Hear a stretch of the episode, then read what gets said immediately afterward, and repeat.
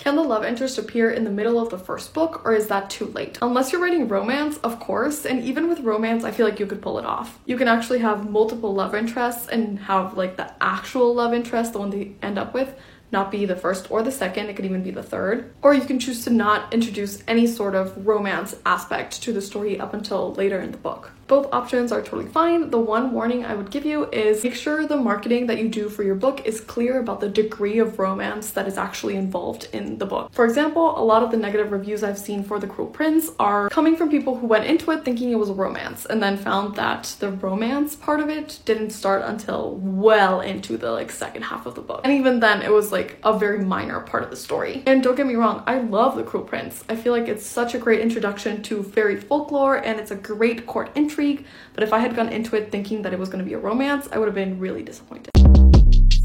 Short Cast Club